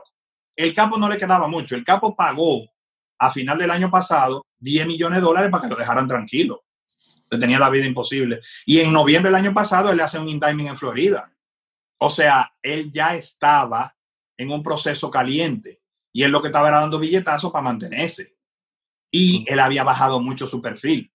Entonces, cuando ya llegamos ahí, como que la cosa se calma, pero él se acelera, pero se pone nervioso. Entonces sus hijos empiezan a seguirme. Sus hijos, sus hijos hay algunos que son buenos, otros son malísimos. Ya se empieza a involucrar a la gente, ya lo empiezan a mirar mal, ya pasa esto, entonces él se encojona conmigo y me dice, sí, sí, sí, vamos a vernos. Y yo le digo a él, no puedes joder más conmigo. Entonces le digo yo, tiene que ser un sitio público. Y me dice, ven a mi casa y aquí resolvemos lo que tú quieres. Le digo yo, no, papá. Ay, uno se ríe. Y le digo yo, no, peluche. me dice, ¿y dónde lo hacemos entonces? Yo, en un sitio público. Y me dice, yo, a mí me gusta el CBG. Y yo, pues el CBG. yo sabiendo que me caliento porque yo me estoy sentando con el jefe de los patrones de República Dominicana. Aunque se sentó todo el mundo ahí, yo era el que lo estaba acabando y me estaba sentando con él ahí. Y yo me siento y le digo, yo te suelto en banda, manito. Me dice, no, porque yo te puedo ayudar, que sí, ok, yo, man. Si tú y yo fuéramos amigos de hace 10 años y tú me vas a ayudar, sea tú quien sea, y tú me echas una mano, a mí no me importa. Porque tú y yo no conocemos hace 10 años, tú no me lo estás dando por nada. Pero en este caso, tú me lo estás dando por todo este lío, por tu narcotráfico y tu vaina. Me dice, oye, yo no te voy a matar porque ese fue el error de Florian y de toditos esos tigres que se ponen a joder con gente que no tienen que joder y se ganan su cadena perpetua y se pasan su vida preso. Yo no quiero eso, me dice él. Y le digo yo, coño, está muy razonable. En verdad, en verdad fue razonable lo que me dijo. Y le digo yo, pues está bien, pues vamos a hacerlo así. Gracias. Con un chaleco y con una nueve soba en la cintura. Y con el coronel Fernández en la mesa al lado con su familia. Ahí yo me iba a llevar dos tres. Me podían matar. Pero si él me decía, no, tú vas para abajo, yo le volaba la cabeza ahí mismo. Aunque me mataran, pero mejor dejarlo ahí a que eso siga y alcance mi familia. Era lo que yo estaba pensando, ¿me entiendes? Entonces, cuando yo estoy ahí, él me dice a mí, no, pues perfecto, yo te llamo el martes para que para darte, un, para darte una buena ayuda, para que tú te tires a tu posición y estés tranquilo. Y yo, no hay problema. Llega el lunes y yo no le tiro. Pero ya yo no, yo no le estaba tirando a él, sino pero yo no le tiré de para cuadrarlo de los cuartos, la vaina nada. Entonces él se desespera y manda a Topo Point a, a, amenazar indirectamente a mi familia. Entonces cuando yo le tiro, él me hace entender que yo, que porque yo no cogía los cuartos, que esa era la forma en que él iba a estar tranquilo. Y yo, o sea, que eso era lo que él quería ayudarme, pero en verdad es que yo sé que no iba a estar tranquilo. Y yo le dije, manito, no va. Y entonces yo me pasé como cinco días ahí, dándole cajeta, hasta el punto en que ya él se despierta un día. Oye, otra cosa, yo creo mucho en Dios, no sé ustedes, pero yo creo mucho en Dios. Tres días antes de yo irme, de repente, fui, yo me fui un miércoles, creo que fue, de el domingo en la mañana, algo, coño, no salga. Y yo, yo me quedé aquí tranquilo. A mí me gusta quedarme los domingos tranquilo y tirar una carne en el barbecue. Ah, está bien. El lunes en la mañana, no salga. Y yo, yo me voy a quedar aquí. Pero yo no estoy pensando que por eso. Llega el martes, no salga. Fue, no, fue el lunes, martes y miércoles. Yo me había quedado el domingo. Y yo, y el, el miércoles no salga tampoco. Y en la tardecita algo me dice, oye, tú tienes que mandar con seguridad a tu mujer y a los niños. Tiene que, porque yo, yo me tenía seguridad a mí, pero no, no a los muchachos. Y tú tienes que ponerle seguridad a ellos. Y a la hora, ese tigre me escribe, me dice de todo y me dice que donde vea me va a matar. Y le digo, para mí, que él había mandado sicario. Pero como yo no salía de mi casa por tres días, cosa que no es normal en nadie, o sea, y menos en días de trabajo, ¿tú me entiendes? Lunes, martes y miércoles. Él se desesperó porque yo no había sacado video de él ni nada y me escribe, yo, te, yo, tú me jodiste la vida, yo te voy a matar aunque me joda, yo, yo qué sé yo, que me dice de todo. Y entonces cuando él va en el pleito, él me dice a mí, sal de tu casa ahora si tú eres un hombre, sal. Y digo yo, ¡wush! ¿Y aquí? y, digo yo, y digo yo, no, pero que si yo que patatín, yo te voy a matar que si yo cuando para ti. Ya yo ahí sé que tengo que, tengo que irme, pero tengo que irme rápido entonces yo agarro. Dale. ¿eh? dale, dale, dale, ¿Tú agarras? Yo, agarro, eso es las seis, siete y pico de la noche por ahí. Y yo agarro, cuadro mi vuelo de madrugada, pido seguridad al J2 para las 8 de la mañana. Pido seguridad a un amigo mío que tenía vehículo blindado para que grabara la llamada a las 9 de la mañana y pido seguridad para otra gente para que me la consiga a las 9 y media. Y a las 2 de la mañana yo me fui en un convoy armado hasta los dientes para mi aeropuerto despaché mi familia y me fui yo. Para que no, porque yo tengo forma de comunicarme con gente que no es la convencional. Entonces, se vio como que, como que yo iba a esperar el otro día. ¿Entiendes? Y para que yo iba a salir a las 2 de la mañana. Entonces, yo salimos armados hasta los dientes. el J2 sabía que yo iba a las 2, ellos me tenían que ir a buscar. Otra gente a las 2, pero cuando me llamó todo el mundo, yo, yo estaba despegando de un avión y ya mi familia se había ido a otra ciudad en otro vuelo. Y, ya yo estaba metido en el aeropuerto. Pero yo me oye, nosotros nos reímos ahora porque como tú lo cuentas, tú lo cuentas ya. Yo lo como variado ya. Ya, ya te lo has variado. explícame la presión del momento, esa ansiedad, esa tensidad, esa toda la emoción revolteada, el diablo, el guapo, el miedoso, todo el mundo sale. Dime de Carlos. Lo que pasa es lo siguiente, desde chamaquito yo tengo algo, porque yo soy huérfano de chiquito y he pasado una cuanta, que sería un cuento muy largo. Pero gracias a Dios, cuando las cosas se aprietan y que yo menos, yo no, yo no me, yo no, no me, no me pongo, no titubeo, no, yo funciono nítido bajo presión. ¿Entiendes? Que ya yo tuve aquí, que ya qué sé yo qué, en, en Estados Unidos, claro, estaba otro sitio, otro aquello, y ya yo vi que estaba todo eso. No, muchacho, hasta yo lloré y de todo. Porque tú te desahogas en ese, pero en el momento yo no, ahí le agradeciste a Dios. de- de en el tu momento casa- nada. Ahí le agradeciste a Dios de, de dejarte en tu casa tres días. Y, y, eh, y ahora, No, imagínate. yo imagino, juntando una cosa con otra, de que cuando arrancamos, porque quizá cuando estamos, y estamos un poquito offline, por lo que me di cuenta, vamos- va a aparecer offline, que estamos hablando del dinero, eh, que hablábamos de la economía de República Dominicana y de lo que va a ocurrir con la, con la economía en República Dominicana, ah, salió la, que Gustavo tenía la, la pregunta. Vienen elecciones, ¿verdad? Ah. Estamos hablando de no sabemos qué va a pasar, tú estás hablando de narcotráfico, dinero sucio, toda la cosa, y de repente saltan con la ley de transparencia y revalorización patrimonial. Y nadie Ujú. habla de reforma fiscal y nadie ha dicho nada, y está todo el mundo vuelto loco con eso. Dinos- Pero yo hice un video cinco días antes y después sacó un video después cuando salió, que todo el mundo empezó a preguntar. Una cosa, ellos están haciendo eso para recuperar recursos y ellos pueden vender mucho con eso. Pero las leyes que son enfocadas en amnistía, la misma ley lo dice, en conformidad y no puede estar en, no puede estar en inconformidad con la ley de lavado. Exacto. Ellos no pueden, por ese proceso, lavar el dinero. Lo lo- ellos no pueden exonerar lo penal por eso.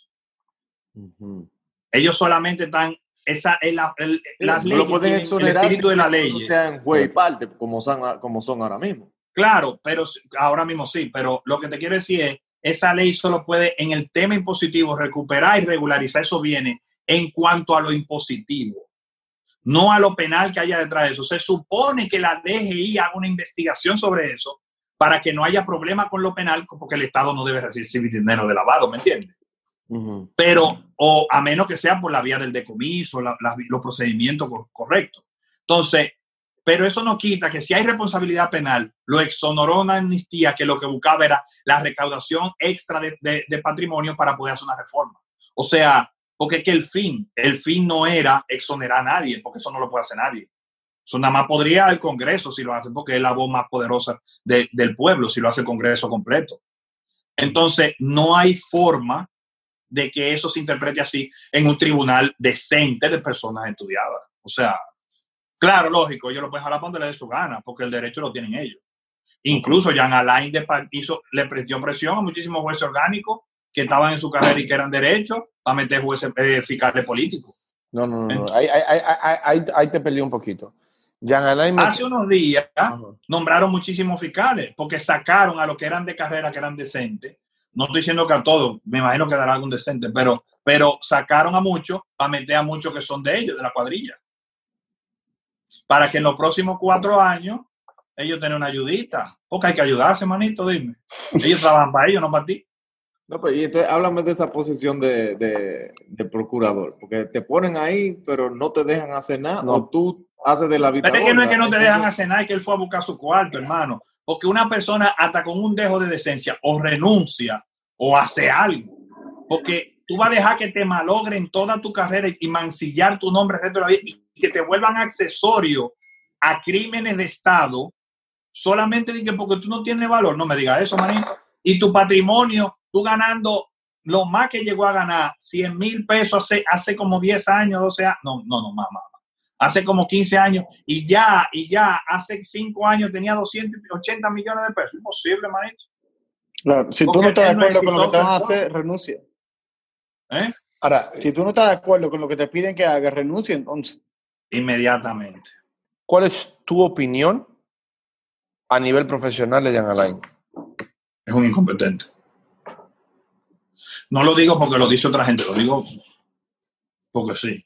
Su trabajo es puramente incompetente. Y más en mate- él es incompetente en materia civil, pero en materia, pero algo, algo entiende. Pero es incompetente. Pero en materia penal, un cero a la izquierda. Digo, él tiene que haber aprendido algo, porque con la maña algo aprende, pero, pero, pero no, pero no sabe. nada. Ese tipo, ese tipo no, un ignorante completamente.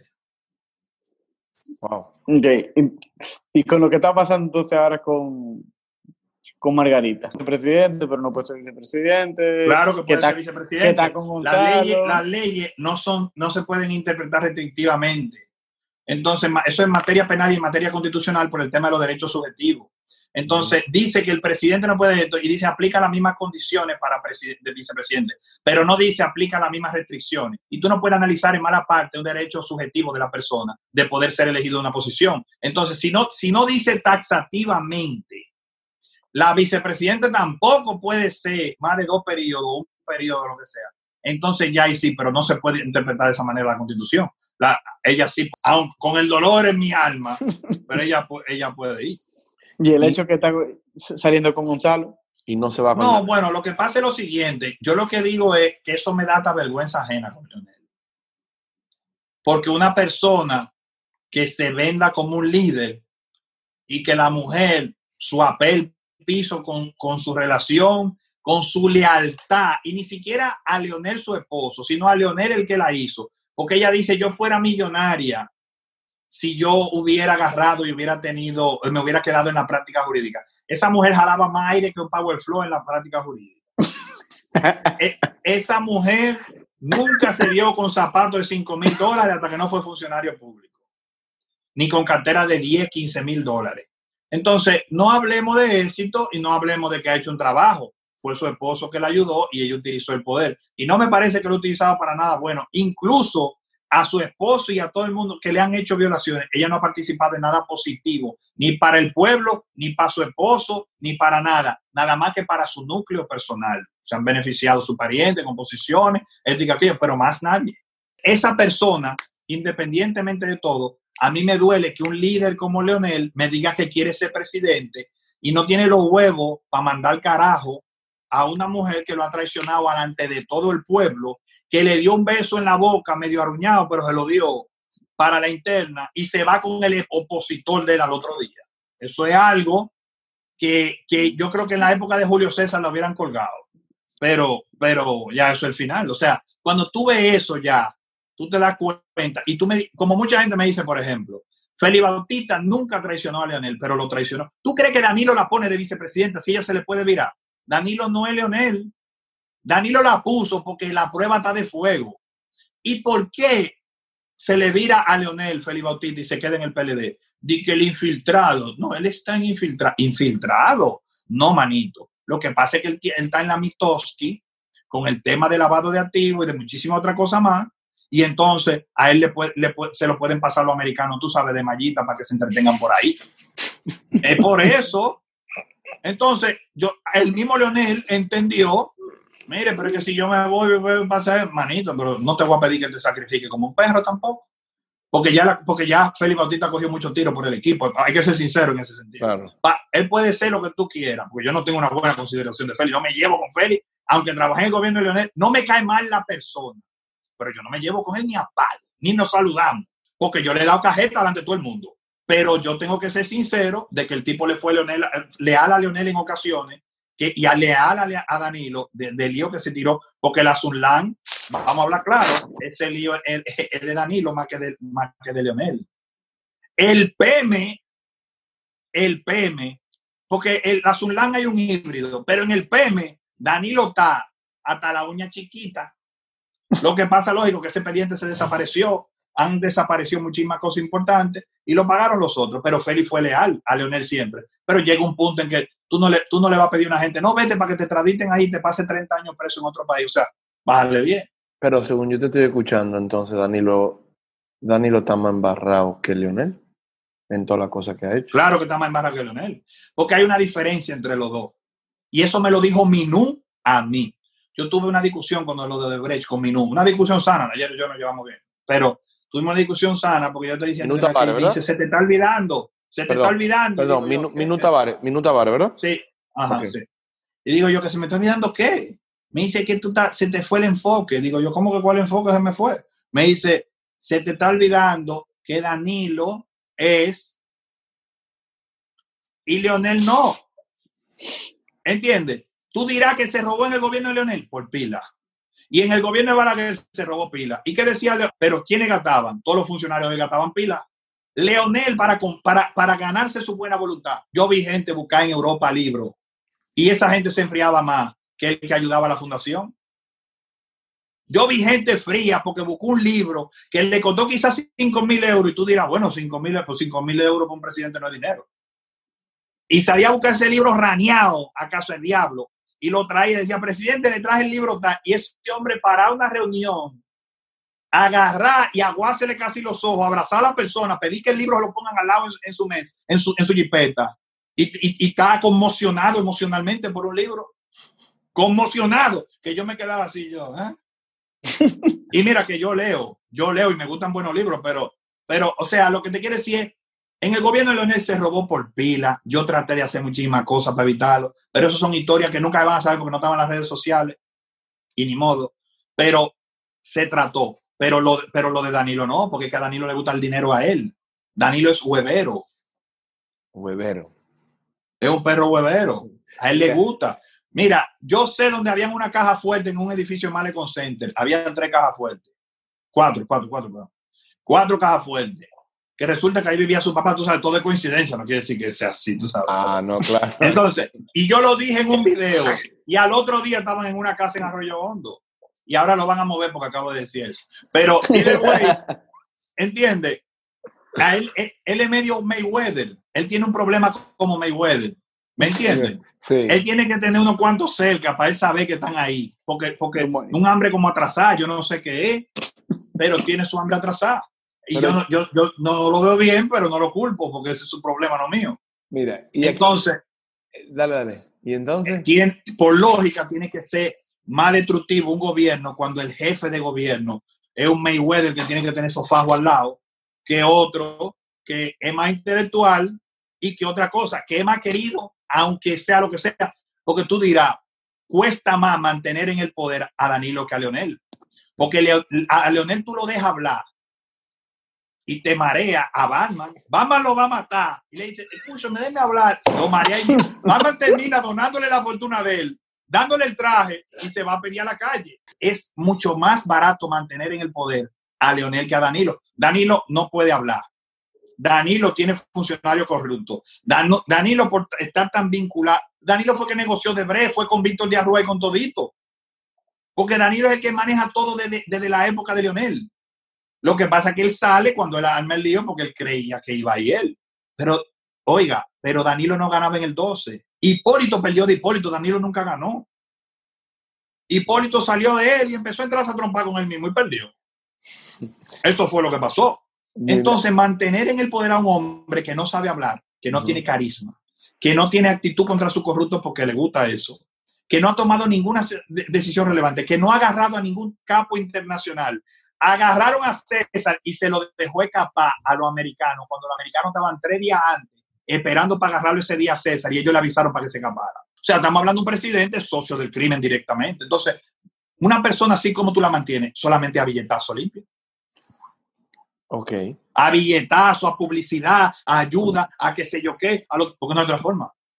No hay otra forma. Leonel sale mucho más barato. Yo no estoy diciendo que, que Leonel sea bueno y que el otro sea malo. Yo lo que digo es, nada más mantener en el poder ese grupo de personas. Mira Marchena, todos los recursos de Marchena para la brujería, porque a Danilo, le gusta su brujería. Todo el tiempo alabando al presidente de la República. Tú no veías eso con Leonel. Cuando Leonel hablaba, y es verdad lo que relaja a Carlos Sánchez, aunque haya tenido diferencia con él. ¿Qué decía Carlos Sánchez? Carlos Sánchez agarraba y decía, eh, no, habló Leonel, relajaba. ¿Y qué dijo? No, yo no sé, pero, pero todo está bien. ¿Entiendes lo que te digo? en el caso de Danilo, Danilo habla y tienen que pasarse tres semanas gastando una rueda de medio para que limpien todos los disparates que dijo. Que lo mismo que está pasando no se somete a entrevista. Pero lo mismo que está pasando con Gonzalo. No, pero Gonzalo, pero Gonzalo es peor que, que Danilo. Gonzalo ni siquiera es coherente hablando. Si yo te digo que tú saques un atributo positivo de cada uno de los candidatos, ¿qué tú dices? Por lo menos malo, no sé. Es que de Gonzalo, yo, de verdad, mira, y yo creí que él, me, que él me iba a sorprender hablando. Y ha sido su peor cualidad. Yo no te puedo decir, de verdad, yo no veo ningún. No. De Luis, un atributo positivo que yo te pudiera decir es la incertidumbre que uno no sabe si puede ser bueno o malo. Uno sabe que muy bueno no va a ser porque no tiene huevo, pero, pero que quizás salga bueno. El problema es que si no tiene actitud, el dominicano se le monta arriba. Entonces, no sé qué decirte. Entonces, Carlos, tú, tú ahorita... Y no podemos hablar y que, que no, que sí o qué, porque tiene su permisito para la entración de la mina, o sea que él se busca con el gobierno. Entonces, de Leonel, lo malo es la reputación y que se le pegó lo malo de él y lo malo de los otros. Él tiene su cosa, su cosa mala porque en su gobierno pasaron. Y tú dirás, no fue el que lo hizo, está bien, pero uno es responsable de lo que hicieron los subalternos de uno, aunque ustedes lo quieran o no lo quieran. Pero Leonel por lo menos es inteligente. La virtud más grande para el país, no, porque para mí, por ejemplo, Leonel es un hombre brillante y yo me he pasado horas hablando con Leonel. Horas. Con general esperando al lado, yo me sentaba a hablar horas con Leonel. De verdad, para mí era un tipo brillante. Pero es una cualidad en cuanto a la persona y bueno para un funcionario, depende cómo lo use. Pero lo bueno de Leonel para el país es que los extranjeros traerían dinero a RD más fácil con él que con cualquier otro presidente. La alianza con Luis le conviene al país por el hecho de que ganaría Luis más fácil, no es más difícil hacerle la trampa. Y segundo, porque si Leonel está en parte del tren, él puede traer capital de fuera. Porque a Danilo no le mandan cuarto ni matado y los empresarios no saben si Abinader va a tener los huevos para controlar el país para yo traer su cuarto. Y nosotros necesitamos que llegue dinero de fuera volando. Porque ese dólar se va a encampanalla, porque está aguantado ficticiamente. Entonces, en algún momento tiene que entrar para hacer inversiones, para mover, para aliviar lo- todo lo que va a subir y que haya proyectos que vayan a rentar. Tú estabas diciendo ahorita, por ejemplo, no podemos brincar de lo malo a lo bueno de un solo brinco. O sea, que tenemos que ir de lo malo a lo menos malo, a lo menos malo. Que, según lo que tú estás diciendo, quizás lo menos malo ahora mismo es Abinader, vamos a ponerlo así. Abinader Leonel. Abinader, Leonel, vamos a poner, vamos a suponer que se dé el mejor escenario de esos dos, cual, cualquiera que sea. Entonces, ¿qué deberíamos de esperar? Recuerda, el mejor es el menos malo, no sí, es bueno. sí, sí, sí, no, no, estamos, ahí estamos claros. Yo no estoy diciendo ¿qué- que es bueno. Ahora, ¿qué deberíamos de esperar de un gobierno nuevo? O sea, dígase, se- no PLD, ya sea cualquiera de los otros dos, ¿qué podríamos esperar que pase o qué acciones deberían tomar para echar esta vaina para adelante? Porque, o sea, para irnos a lo menos malo en rumbo a lo bueno. ¿Tú sabes qué bueno tienen Leonel y Abinader? Que los dos no son los, más, los gallos de pelea más guapos del, circo, ¿entiendes? Entonces, eso ayuda a que si los dos llegan al poder y nosotros tenemos una actitud diferente y la división que habría y la lucha del PLD, porque el PLD va a quedar con unas buenas posiciones, a pura trampa, pero va a quedar, no van a ser los jefes, los dueños del circo si nos manejamos bien, pero van a ser dueños de una parte. Entonces, entre la gente de Leonel odiando eso, los, PRD, PRMistas sí tienen su coqueteo con el danilismo, pero entre el pleito que se podría armar entre los tres y la división, hace que ellos, primero, Abinader trate de aguantar lo más posible. Trate Leonel de hacer lo mejor posible un gobierno para posicionarse, para llegar en el 24 o en el 28. Y la división de todo ello, de lo que representaría irse con el otro, la matanza que se habría entre ellos, es lo que nos ayudaría a nosotros, porque tú estás poniendo en el poder a dos personas que de por sí naturalmente no son aliados políticos.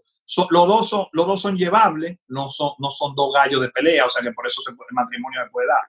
Porque tú no puedes tener dos patos machos en una jaula, ¿me entiendes lo que te digo? Pero no so- Leonel es más pato macho, lógico, que Abinader, pero los dos son pacíficos y vamos a tratar de hacer las cosas lo mejor posible. Entonces, entre todo eso, tú tienes un escenario de que tú estás subiendo dos personas que odian al partido que están, pero dos personas que tampoco que se van a casar. Entonces, esa división hace que tengan que consultarnos más nosotros. Son dos líderes, no. Yo hice la investigación de Danilo. Y yo le dije en el 12 en la clínica, Corazón Unido, le dije yo al presidente de la República en ese momento, Leonel Fernández, tenemos que ir nosotros porque Danilo no puede ganar. Y me dice, no, no, no podemos hacer lo que siempre hemos dicho que no, vamos a hacer. Y le digo yo, ese tipo va a acabar con el país. Yo le dije, esto, esto, esto, esto, esto, esto. esto. Y me dijo que no. Y él no fue. Sí, y de verdad, y tú dirás, no, eso es leonelismo. No era leonelismo, papá. Yo cono- ¿Por qué Danilo me tiene odio desde que llegó? Porque yo y, Da- yo y Danilo nunca hemos comulgado, porque que es demasiado perverso. Danilo llegó en el 12 siendo partícipe y habiendo estado en tantos robos, que cómo tú podías decir que él no estuvo ahí. Eso es imposible. Entonces, pero el único que lo cantaba era yo, como yo vivo cantando la vaina y pasan después. Me pasó lo mismo, pasó lo mismo con Danilo, pero ahora mismo ningún leonelita se vale a, a- a Danilo en ninguna, en ninguna manera. Entonces, ellos quieren vender eso para crear confusión, pero no es cierto. Entonces, si se alían con, con Abinader, habría separación, porque ellos tendrían su, su punto, vamos a hablar, pero esto no, pero esto sí, pero esto no. Entonces, tú estás teniendo tres partidos en uno en el poder, dos en el Ejecutivo y uno en el ej- y uno que quizás tenga más preponderancia en, en una parte del Congreso, el otro el PRM y el otro el leonelismo, es una buena división. No es la más óptima, bueno, pero está buena. Mira, Está mejor que lo que tenemos ahora. claro. Es lo mejor de lo que podemos sacar, ¿entiendes? ¿Qué Porque no podemos tener un Ferrari ahí? si no tenemos para pagar un Corolla nuevo, ¿entiendes? Y, y en un cambio, un cambio, cualquiera, cual sea que sea que viene, ¿qué cabeza tienen que rodar de lo que estaban antes? Bueno, yo creo que por lo menos, por lo menos, debe haber una persecución legítima legal, o sea, no persecución política. Debe haber una persecución jurídica a Danilo Medina, José Ramón Peralta, Gonzalo Castillo, Rubén Bichara. Con Rubén Bichara puede negociar porque él estuvo cruzando en muchas cosas, entonces es interesante lo que, la información que podía ofrecer. Entonces a él se le podría abrir una ventanita para que cruce. ¿Entiendes? Caballo, cruce, pero tiene que cantar como Pavarotti. O sea, como César a Estados Unidos. Tiene que soltarlo todo. Si no, no va para parte. Entonces, en esas circunstancias, yo te puedo decir, si tú lo agarras a ellos y a dos o tres más por aquí y por allá, el pueblo tiene paz y sobre todo, tiene que darse el ejemplo de quitarle los bienes y pasarlo al Estado. Wow. Ese ejemplo tiene que darse para que haya más miedo a robar. ¿Y Odebrecht se queda dónde? ¿Dónde está ahora? Es que el, el ca- el caso de Brecht, se- tú puedes llevar tres casos de Brecht. La gente entiende que porque no lo metieron ya tú no estás. Eso no es cierto. Eso prescribe a los 10 años. Llegó- y como es corrupción, es discutible, es discutible, porque yo lo puedo someter como lesa humanidad, porque el robo al Estado y las muertes que ha habido, si yo puedo vincular lo- la institución y la pérdida de vida, automáticamente puede ser un delito de lesa humanidad y no prescribe. Entonces, porque tú no tengas este caso de Odebrecht, no quiere decir que pueda haber otro, pa- un completivo. Y después otro completivo por otra prueba. Y si hay tiempo, se meten el mismo y si no, se hacen otro. No tiene nada que ver. Si a ti no te juzgaron, yo te puedo juzgar. O sea. Mucha gente entendió que no me metieron en el expediente, se acabó. No. Tú tienes que caer en el expediente y que te digan inocente y sea irrevocable y entonces que no te pueden meter en otro. Con cambio de gobierno, tú vuelves, o sea, tú te insertas en, el, en el servicio público de nuevo o cuál es, cuál es la movida tuya? No sé, en verdad.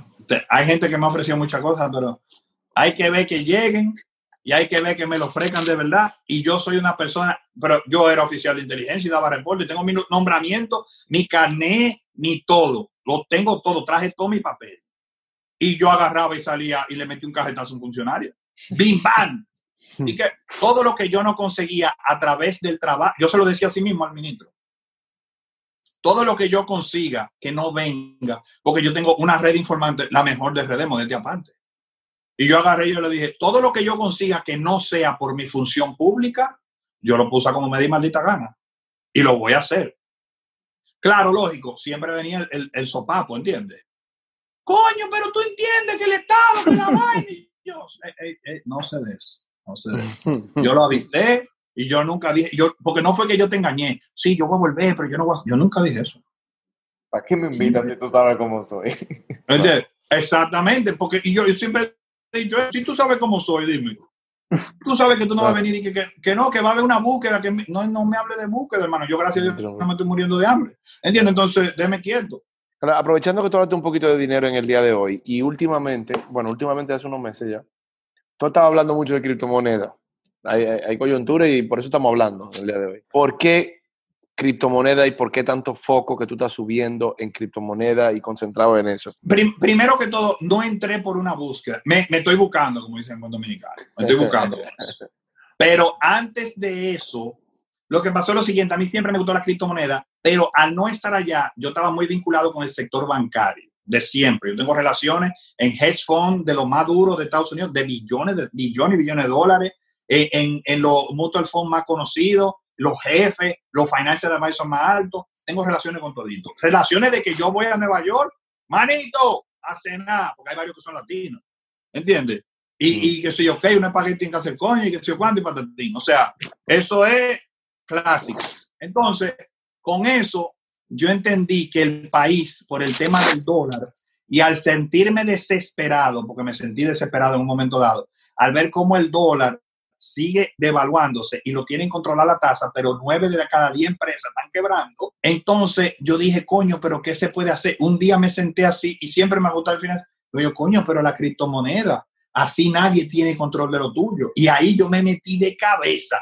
Yo me pasé como tres semanas que yo hacía mi video y estaba haciendo curso y leyendo. Ya yo había hecho curso antes por el sector financiero y por el lavado, pero me puse afinado, afinado. Entonces, cuando yo entendí la mecánica, empecé a buscar personas que manejaran grandes cantidades de, de las monedas. Y ahí, lógico, encontré una picada, encontré la vía de que si los dominicanos quieren, se pongan a mover eso, porque a la larga o a la corta, ¿qué pasó? Es sencillo, el que no conoce su historia está condenado a repetirla. ¿Por qué quebró Argentina en los 2000? El corralito. ¿El corralito de qué se trató? El corralito se trató única y exclusivamente de, de mucho bono, mucho, digo, lógico, muchos factores, pero bono, bono, bono y bono hasta que no hay para pagar. Cuando llega el momento de no retorno y el punto de inflexión, boom, se dispara, te quitan los dólares del banco y te jodiste, te lo convierten a la tasa del día, pero esa tasa del día, una semana después, ya eso es polvo, como le pasó a los venezolanos, pero en un grado, en Venezuela fue más lento, porque fue a través de una dictadura y a través de otro sistema, pero y tenían petróleo y tienen petróleo, o sea, es otro sistema y más difícil nosotros vamos por el mismo camino del corralito. O sea, nosotros hemos ido, hemos tocado la misma campana, hemos caminado la misma bajita, la subida, todo. Si tú tienes tu dinero en criptomoneda, está en tu celular y si se te rompe tu celular, tú lo levantas con un software y se acabó. Y nadie te puede convertir a la tasa ese día a los dólares porque no pueden. Es tanto así que en Venezuela hay criptomoneda ahora mismo. Y hay gente que se mueve con criptomoneda ya y tiene una mejor calidad de vida por eso. Entonces yo dije, me puedo, me puedo, puedo, puedo meterme en este negocio, yo me busco mi cuarto ahí desarrollo las relaciones, le digo a la gente que se mete en eso, y si en algún día la, se mete mucha gente y se mueve mucha criptomoneda en RD, hasta con las relaciones que uno tiene, uno puede hacer una economía aparte para hacer muchísimas otras cosas y muchísimos negocios que se pueden dar en un momento dado, pero ya eso es muy a futuro. Eh, y esto te lo pregunto porque tú trabajas con lavado de activos. ¿No se prestan las criptomonedas para lavar activos mucho más fácil? Por pila, pero independiente, no porque no puedo mentir. Ahora, el Bitcoin no es tan seguro como dicen. La más segura es Monero y por eso mucho wallet está bloqueado. Para manejar Monero tiene que hacerlo con otro tipo de wallet y otra cosa. Esa sí al FBI le ha dado más problemas que el diablo y a la CIA, pero no tiene mucha movilidad. Le han restado la, movilidad en muchos sitios por exactamente eso mismo. Pero el Bitcoin no se traquea tan fácil como el efectivo ni una transacción. No, no, claro que no. Pero, pero el que busca encuentra. El que sabe encuentra. Si la gente tiene mucha criptomoneda en RD y el gobierno te dice, te quito los dólares y tú tienes todo en tu celular, tú dices a lo que tú quieras, tú me entiendes. Te devalúe la moneda y yo me hago una transferencia por Western Union al otro día de 10 dólares y ya, y al otro día 10 dólares más y, me voy a claro, me voy comiendo mi ahorro, pero no me te permite hacer muchas cosas. Y eso es lo que yo estoy apostando al pueblo dominicano, porque yo, como estoy aprendiendo mucho de eso y porque estoy haciendo negocio con eso, le digo a la gente cómo puede quizá no hace negocio, pero por lo menos cómo pueden ir pasando su dinero a eso y le voy pasando un par de truquitos para que se, para que se empiecen a desenvolver ellos mismos, resuelvan, se muevan y le cojan el gusto a estar moviendo dinero, porque eso tiene un toquecito como la bolsa de valores, que tiene un chin de adicción, un toquecito como de apuesta, y eso enamora a la gente. Yo no lo apoyo verlo así porque es un negocio, pero yo prefiero que tú te me embauques con eso y, y, y te muevas aquí y allá y manejes tu par de dólares así, aunque pierda un chinchín aquí, un chinchín allá, pero no es que te va a explotar, y entonces tú agarras y tienes una protección y otra cosa. Si en Venezuela con la olla que ahí está funcionando ahora mismo, que lo empezaron tarde ellos, tarde, ¿qué puede hacer RD todavía que todavía algo de tiempo hay? Entonces eso es lo que yo trato de pasar ese conocimiento en el día a día que yo voy teniendo para que pase eso por la flexibilidad, porque le quito poder al gobierno. Cada vez que yo hago que 10 gente vuelvan su ahorro criptomoneda, aunque sea se queden ellos en su cartera, no lo inviertan en nada, lo pongan en su celular, yo le quito poder al gobierno dominicano porque esos dólares salieron y esos dólares no están siendo funcionales en RD, nada más que para compra y no son traqueables. Y yo le estoy dando problemas. y estoy apretando más la situación y estoy salvando gente. haciéndolo cada quien lo hace, tú- como tú dices, tú lo estás haciendo de, de levantar la voz, de, de hacer la alarma y ver qué ocurre, ¿no? ¿Está bien? De verdad que... Y siempre nosotros preguntamos la pregunta de los libros, de cuál libro tú recomiendas, qué libro, porque siempre le estamos preguntando en el podcast a la gente, qué libro tú recomiendas que la gente se tiene que leer, tiene que ver, a pesar de que nosotros hablamos temas muy, y el tema que hemos hablado en el día de hoy es, son temas recientes que se están tocando. Eh, tú eres abogado, financiero, o sea, ¿qué, ¿qué libro tú recomiendas o qué libro tú dices, mira, ¿sabes qué? Ese libro todo el mundo lo tiene que leer. O esos libros. Lo que pasa es que yo creo en libros que te, que te abran la mente a entender la gente y a entender las circunstancias más que el conocimiento específico, porque cada quien se dedica a algo diferente. Claro. No, sí, Yo pero, soy- eh, a mí me gusta mucho Metamorfosis de Kafka, porque te enseña a ver lo hijo de puta que puede ser la gente. Sí, claro. Psicología de la masa de Gustave Le Bon me gusta mucho. Las 48 leyes del poder de Robert De Greene Robert me gusta mucho. El príncipe de Maquiavelo me gusta mucho, porque mucha gente, y es bueno para que la gente se sane, porque la gente diciendo que no, que el, el fin justifica los medios. Ma- Maquiavelo nunca dice eso. Maquiavelo dice que el fin del Estado, o sea, el fin del bien común, que no va a ser el bien de todos, sino el bien de la mayoría, justifica los medios, aunque haya que arrasar con una parte, porque la mayoría se impone. Es lo que, quiere, es lo que él quiere decir. Suena feo, lógico, no estoy diciendo que no, pero es bueno porque demitifica muchas cosas, muchos constructos sociales que no son verdad y aparte de eso te hace ver la política, todos somos animales políticos. Incluso si tú te fijas, hasta el que habla de pelota, desde que tú le hablas de una vaina, se acabó la pelota y tú le hablas de una vaina de política y aquello, y hasta el que menos le gusta hablar dice, coño, sí, porque que- estoy harto de que no haya luz. ¿O qué es lo que está haciendo eso? Se tiene que estar robando algo. ¿Y qué es lo que él hace? O sea, todo el mundo tiene algo de político, ¿entiendes? Y política es sociedad. La ley y el derecho regula la, la operación, la gente en sociedad. Cómo se desenvuelve el hombre en sociedad de una manera que sea viable, que no se autodestruya. Eso es lo que hace la ley y el derecho. Entonces, para tú entender la- eso y la gente, tú necesitas leer cierto libro. Yo recomiendo eso. Recomiendo mucho, que yo no me acuerdo cómo es que se llama el libro, eh, que es el de Sartre, El infierno es el otro, eh, que son cuatro personas en una habitación, cómo la gente se deja presionar por esa persona que te observa, que te mete esa presión.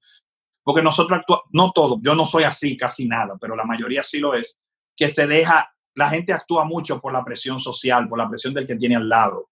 Entonces, de eso se trata el libro, el infierno son, son los otros, porque el- esa presión que te hacen los otros de tú hacer lo que tú no quieres hacer. Es muy interesante, o sea, eso es una parte, tienen que, tienen que leerlo. Es muy interesante. Excelente.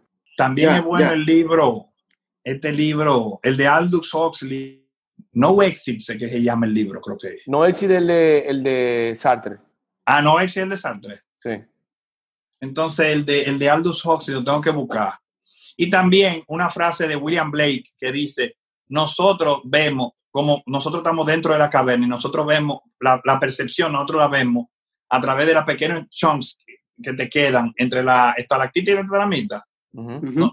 como hablando de cómo nosotros percibimos las cosas de acuerdo a los constructos que nosotros tenemos sociales, cómo nosotros tenemos y la perce- cómo creamos esa percepción. Todo en la vida es percepción, por eso es que mi objetivo, mi punto de vista puede ser diferente al tuyo. Por eso yo trato de ser más crudo, porque a veces si tú lo has elaborado y el punto es medio complicado, entonces se te hace más difícil comunicarte y quizá eso me ha ayudado a que los seguidores vayan creciendo, que yo lo aplatano bastante.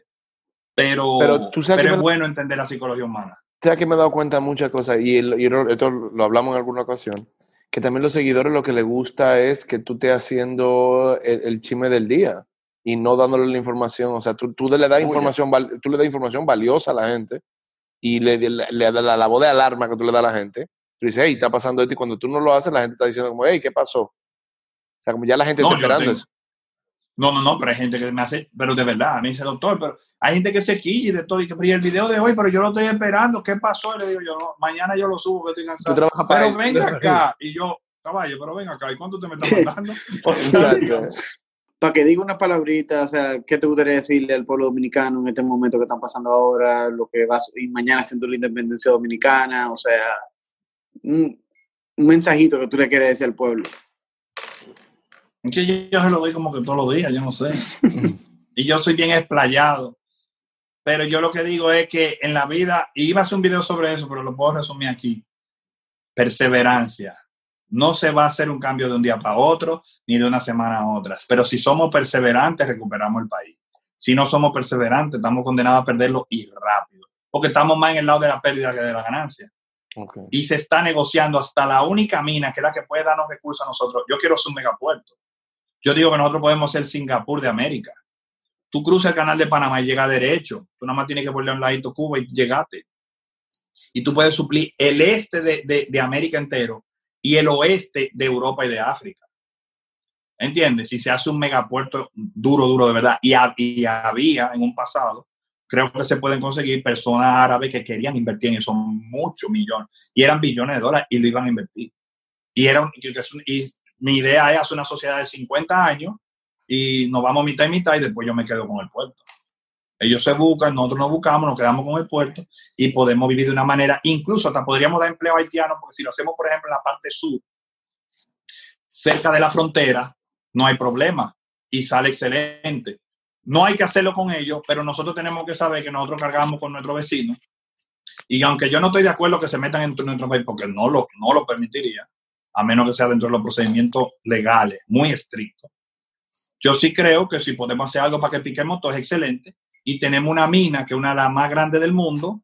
No, esa es nuestra última mina, nuestra última esperanza. Y nosotros podemos sacarle un buen dinero que está en el noroeste. Y la tenemos con Haití. Y la parte más grande está con Haití. Pero nada más con el lado de nosotros, nosotros podemos hacer ese megapuerto. Y ese sería el futuro de nosotros. Porque Singapur vive de eso. Y nosotros podríamos generar empleo, economía, aumentar muchísimas cosas, subir la seguridad para que el turismo crezca. Todavía nos quedan muchísimas playas por explotar, tener dinero para reforestar, porque la deforestación se está poniendo fea en RD está causando efecto ya. ¿Entiendes? Generar empleo, mejorar los sueldos, calidad de vida. O sea, yo veo ese proyecto, yo lo he desglosado más ampliamente en otro momento, pero creo que todavía se puede salvar nuestro país y puede quedar mejor que antes. Pero requiere esfuerzo de todos, no de uno. Porque una voz, como dice el dicho, una golondrina no hace verano. Y aunque la hiciera, ese verano no se mantiene si no hay suficiente gente respaldando.